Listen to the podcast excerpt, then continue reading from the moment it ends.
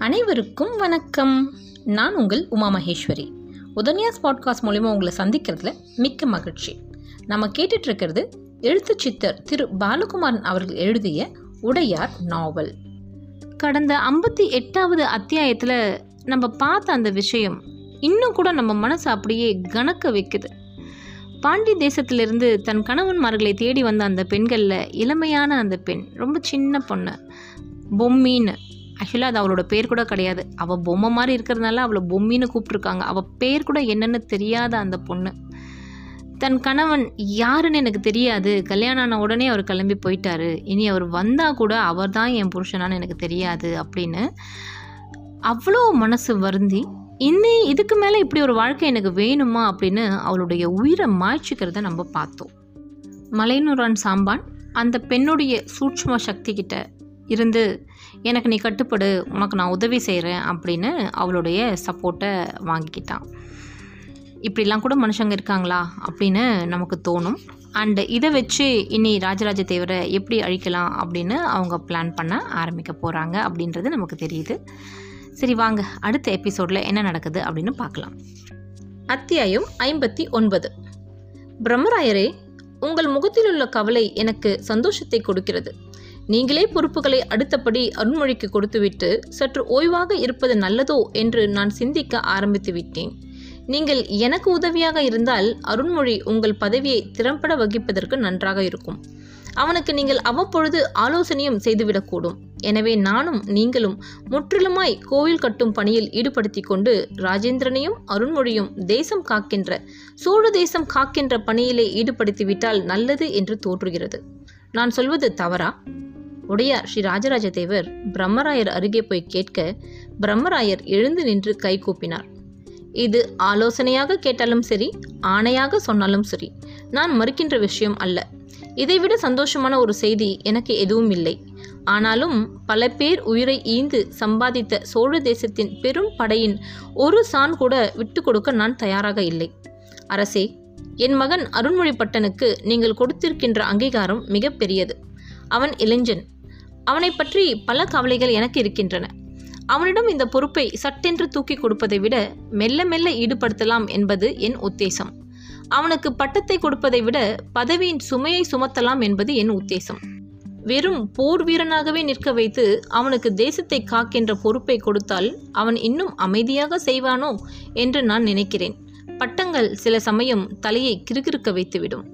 முப்பத்தி மூன்று வயதான பிறகும் இளவரசர் ராஜேந்திரன் இளவரசராகவே இருக்கிறார். அரசராவதை பற்றி சிறிதும் சிந்திக்காது இருக்கிறார் இந்த நேரத்தில் அவரை விட வயதில் மிக சிறிய என் மகனுக்கு எதற்கு பட்டம் எதற்கு பதவி? எனவே வெறும் உபதளபதியாகவே என் மகன் இருக்கட்டும். அதே சமயம் தஞ்சையை காக்கின்ற பொறுப்பு உனக்கு இருக்கிறது என்று அவனிடம் நீங்கள் அழைத்து சொல்லிவிடுங்கள். அவன் மிகுந்த உற்சாகத்தோடு அதில் ஈடுபடுவான். தயவு செய்து அவனுக்கு இப்பொழுது எந்த பதவியும் வேண்டாம் என்றார். பிரம்மராயர் பணிவாக கேட்டுக்கொண்டார். உடையார் ஸ்ரீ ராஜராஜ தேவர் வாய்விட்டு சிரித்தார். நல்லது. மகனுக்கு பதவி கொடுத்தால் தன் பதவி ஆட்டம் கண்டுவிடுமோ என்று பயப்படுகிறார் பிரம்மராயர். எனக்கு புரிகிறது என்று கேலி செய்தார். அந்த கேலியை புரிந்து கொண்டு பிரம்மராயரும் பதிலுக்கு சிரிக்க அந்த பெரும் படை குழந்தைக்கு அருகே போகும் காவிரி கரைக்கு வந்து சேர்ந்தது. உடையார் ஸ்ரீ ராஜராஜ தேவர் உடைகளை கலைந்து இடுப்பு துண்டோடு மூங்கி குளித்து நீந்தி நீராடினார். மற்ற வீரர்களும் குளித்தார்கள். மறுகரைக்கு நீந்தி போய் கரையேறினார். மற்றவர்களும் பின்தொடர்ந்தார்கள். குதிரைகள் அழைத்து வரப்பட்டன. அங்குள்ள சிறிய ஆலயத்தில் சிவபூஜையை முடித்து திருநீறு அணிந்து உடையார் ஸ்ரீ ராஜராஜ தேவர் அவர்களுடைய மாளிகையான பழையாறையை நோக்கி நகர்ந்தார். பழையாறை மக்கள் கொம்புகள் ஊதியும் முரசுகள் முழங்கியும் அவரை வரவேற்றார்கள். உடையார் ஸ்ரீ ராஜராஜ தேவரின் குதிரை பழையாறைக்குள் காலடி வைத்த நேரத்தை பண்டிதர்கள் சரியாக கணக்கிட்டு குறித்து கொண்டார்கள். ஓலை நறுக்குகளில் அந்த நேரத்தின் பலனை எழுத துவங்கினார்கள். உலகெல்லாம் பிரமிக்க தகுந்த வகையில் மிகப்பெரிய கோவில் ஒன்று உருவாகும். இது நிச்சயம் இது சத்தியம் ஜோஷியர் எழுந்து நின்று உறக்க கூவினார். அந்த ஜோஷியருக்கு பிரம்மராயர் தங்க நாணயங்களை பரிசாக அளித்தார். பல ஜோஷியர்கள் முன் வந்து தங்களுடைய ஓலைகளிலிருந்து பலன்களை படிக்க ஆரம்பித்தார்கள். உடையார் ஸ்ரீ ராஜராஜ தேவர் வெறுமனே கேட்டுக்கொண்டிருந்தார். அவர் மனம் கோவிலை பற்றி சிந்திக்க துவங்கியது. ஒரு லட்சம் பேர் கொண்ட அந்த மிக நீண்ட ஊர்வலத்தில் முதல் குழுவாக ஆயிரத்தி ஐநூறு பேர் கொண்ட அந்த சிறிய கும்பல் சோழ தேசத்தின் எல்லைக்குள் நுழைந்தது. கொள்ளிடக்கரையின் விளிம்பில் நின்றது. கொள்ளிடக்கரையின் எதிர்க்கரை பசேல் என்று இருப்பதை குணசீலன் வியப்போடு பார்த்தான். அங்கிருந்துதான் உண்மையான சோழ தேசம் ஆரம்பிக்கிறது என்று தெரிந்தது. அவன் சிறு வயதில் சோழ தேசத்திற்கு வந்திருக்கிறான். சோழ தேசத்தை சுற்றி பார்த்திருக்கிறான். அந்த வளம் கண்டு நாகரிகம் கண்டு திகைத்து போய் நின்றிருக்கிறான். மறுபடியும் திகைத்து போய் நிற்க இன்னொரு சந்தர்ப்பம் கிடைத்தது. அப்பொழுது ஒரு சிறுவனாக எங்கு வேண்டுமானாலும் போகக்கூடிய சுதந்திரமில்ல குழுவாக இருந்தவன் இப்பொழுது அடிமையாக கைதியாக சோழ தேசத்திற்குள் நுழையப் போகிறான். குணசீலன் என்கின்ற அவன் பெயரை கேட்டதும் பாண்டிய தேசத்தவன் என்று எல்லோரும் கூப்பிடுவார்கள். அது தவிர அவன் உயரமும் கருப்பும் வெள்ளை பற்களும் சிவந்த உதடும் செம்பட்டை தலையும் அவனை மலைப்பக்கத்து பாண்டியன் என்பதை தெளிவாக காட்டிக் கொடுத்துவிடும். அவன் வாய் திறந்து பேசினால் அது உறுதியாகிவிடும்.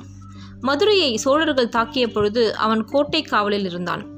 மதுரை முழுவதும் வசப்பட்டு ஆறு நாட்கள் கோட்டை முற்றுகையிடப்பட்டு அரசர் தப்பித்து போனதும் கோட்டை திறந்துவிடப்பட்டது. முதலில் எதிர்ப்பட்ட குணசீலனை போர் வீரர்கள் இழுத்து கொண்டு போய் ராஜேந்திர சோழனின் முன்னால் நிறுத்தினார்கள். எங்கே? பாண்டிய மன்னன் எங்கே என்று ராஜேந்திரன் பெரம்பால் அவனை நெஞ்சில் அடித்தான். குணசீலன் வாய்விட்டு சிரித்தான். ஒருவேளை நீ கைது செய்யப்பட்டு நான் இந்த இடத்தில் நின்று எங்கே சோழ மன்னன் எங்கே? என்று கேட்டால் நீ பதில் சொல்வாயா? அதே விதமாகத்தான் என்னை கொன்றாலும் எந்த பதிலும் வராது. எங்கள் மன்னர் பலமான படைகளோடு நலமான விதத்தில் பாண்டிய தேசம் விட்டு வெகு தூரம் போய்விட்டார். ஆறு நாள் முற்றுகையில் முதல் நாளே அவரை நாங்கள் அனுப்பிவிட்டோம். ஐந்து நாள் பயணம் மேற்கொண்டு அவர் இந்த நேரம் சேர தேசத்தின் அடர்ந்த காடுகளுக்குள் போயிருப்பார். எனவே இங்குள்ள மக்களை துன்புறுத்துவதை விட்டுவிட்டு வீரர்களை இழிவுபடுத்துவதை விட்டுவிட்டு அடுத்தபடி ஆக வேண்டிய காரியத்தை பார். மதுரை உன் வசம் ஆயிற்று. மதுரையில் உள்ள படை வீரர்கள் உன்னை எதிர்த்தார்களே தவிர மக்கள் எதிர்க்கவில்லை. எனவே தயவு செய்து இங்குள்ள பெண்டுகளுக்கும் சாதாரண மக்களுக்கும் எந்த இம்சையும் தராமல் மதுரையை வசப்படுத்திக் கொள்ளுங்கள் என்று கைகூப்பி கேட்க நல்லது. பாண்டிய தேசத்தில் உள்ள கோவில்கள் எப்படி பராமரிக்கப்பட்டு வருகின்றன? கேட்டார் அவர். இன்று காலை வரை மிக அற்புதமாக பராமரிக்கப்பட்டு வருகின்றன. நீங்கள் உள்ளே நுழைந்து விட்டீர்கள். மதிய பூஜை உண்டா இல்லையா என்று எனக்கு தெரியவில்லை. எல்லா சிவன் கோயில்களும் காலை நேர பூஜை முடிந்து பிரசாதம் விநியோகமும் ஆகிவிட்டன. உச்சிவேளை பூஜை நடப்பது உங்கள் கையில் இருக்கிறது என்றான் குணசீலன். எத்தனை கோயில்கள் மதுரை நகரிலே இருக்கும்? கேட்டார் அவர். நாற்பது கோயில்கள் இருக்கும். யாரங்கே இந்த இளைஞனுக்கு ஒரு குதிரை கொடு என்று சொல்ல ஒரு பெண் குதிரை அவனுக்கு கொடுக்கப்பட்டது. உன் பெயர் என்ன? ராஜேந்திர சோழன் அவனை உற்று பார்த்து விசாரித்தான். குணசீலன் குணசீலன் குதிரையில் ஏறிக்கொள். நாம் கோயிலுக்கு போவோம். மதுரைக்குள் நுழைந்ததும் சிவபூஜை செய்ய வேண்டும் என்று எனக்கு ஆசையாக இருக்கிறது. சோமசுந்தரரையும் மீனாட்சி அம்மனையும் தரிசிக்க வேண்டும். என்னை கோவிலுக்கு அழைத்து போ என்று சொல்ல ராஜேந்திர சோழனின் மெய்க்காவல் படை குணசீலனை அருகே விட்டு அவன் உடம்பை சோதித்து இடுப்பில் கத்தி ஏதும் இருக்கிறதா என்பதை கவனித்து குதிரையில் ஏற்றியது. அவனுக்கு நெருக்கமாக ஒரு படைவீரன் வந்தான். ராஜேந்திர சோழனையும் குணசீலனையும் சோழ மெய்க்காவல் படை சுற்றி கொண்டது. இத்துடன் இந்த அத்தியாயம் ஐம்பத்தி ஒன்பது முடிவடைகிறது.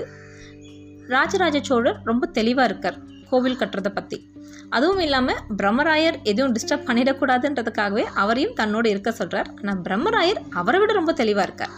ஸோ அவருக்கு ரொம்ப நல்ல மந்திரிகள் பக்கத்தில் இருப்பது ஒரு பெரிய கொடுப்பினை. என் மகனுக்கு இப்பொழுது எந்த பொறுப்பையும் கொடுக்காதீங்க. அவன் வந்து கொஞ்சம் நல்லா வரட்டும் அப்படின்னு ராஜாவையே ஸ்டாப் பண்ணுறார் பிரம்மராயர். அதை தவிர இந்த குணசீலன் அப்படின்ற ஒரு கேரக்டர் இன்ட்ரடியூஸ் பண்ணியிருக்காங்க அதாவது மதுரையை சேர்ந்த ஒரு கைதி ஒரு வீரன். ராஜேந்திர சோழன் அண்ட் குணசீலனுடைய கான்வர்சேஷன்ஸ் தான் நம்ம கடைசியில் பார்த்தோம். இனி அடுத்த அத்தியாயத்தில் நம்ம சந்திக்கலாம். அதுவரை உங்களிடமிருந்து நான் விடைபெறுகிறேன். நன்றி வணக்கம்.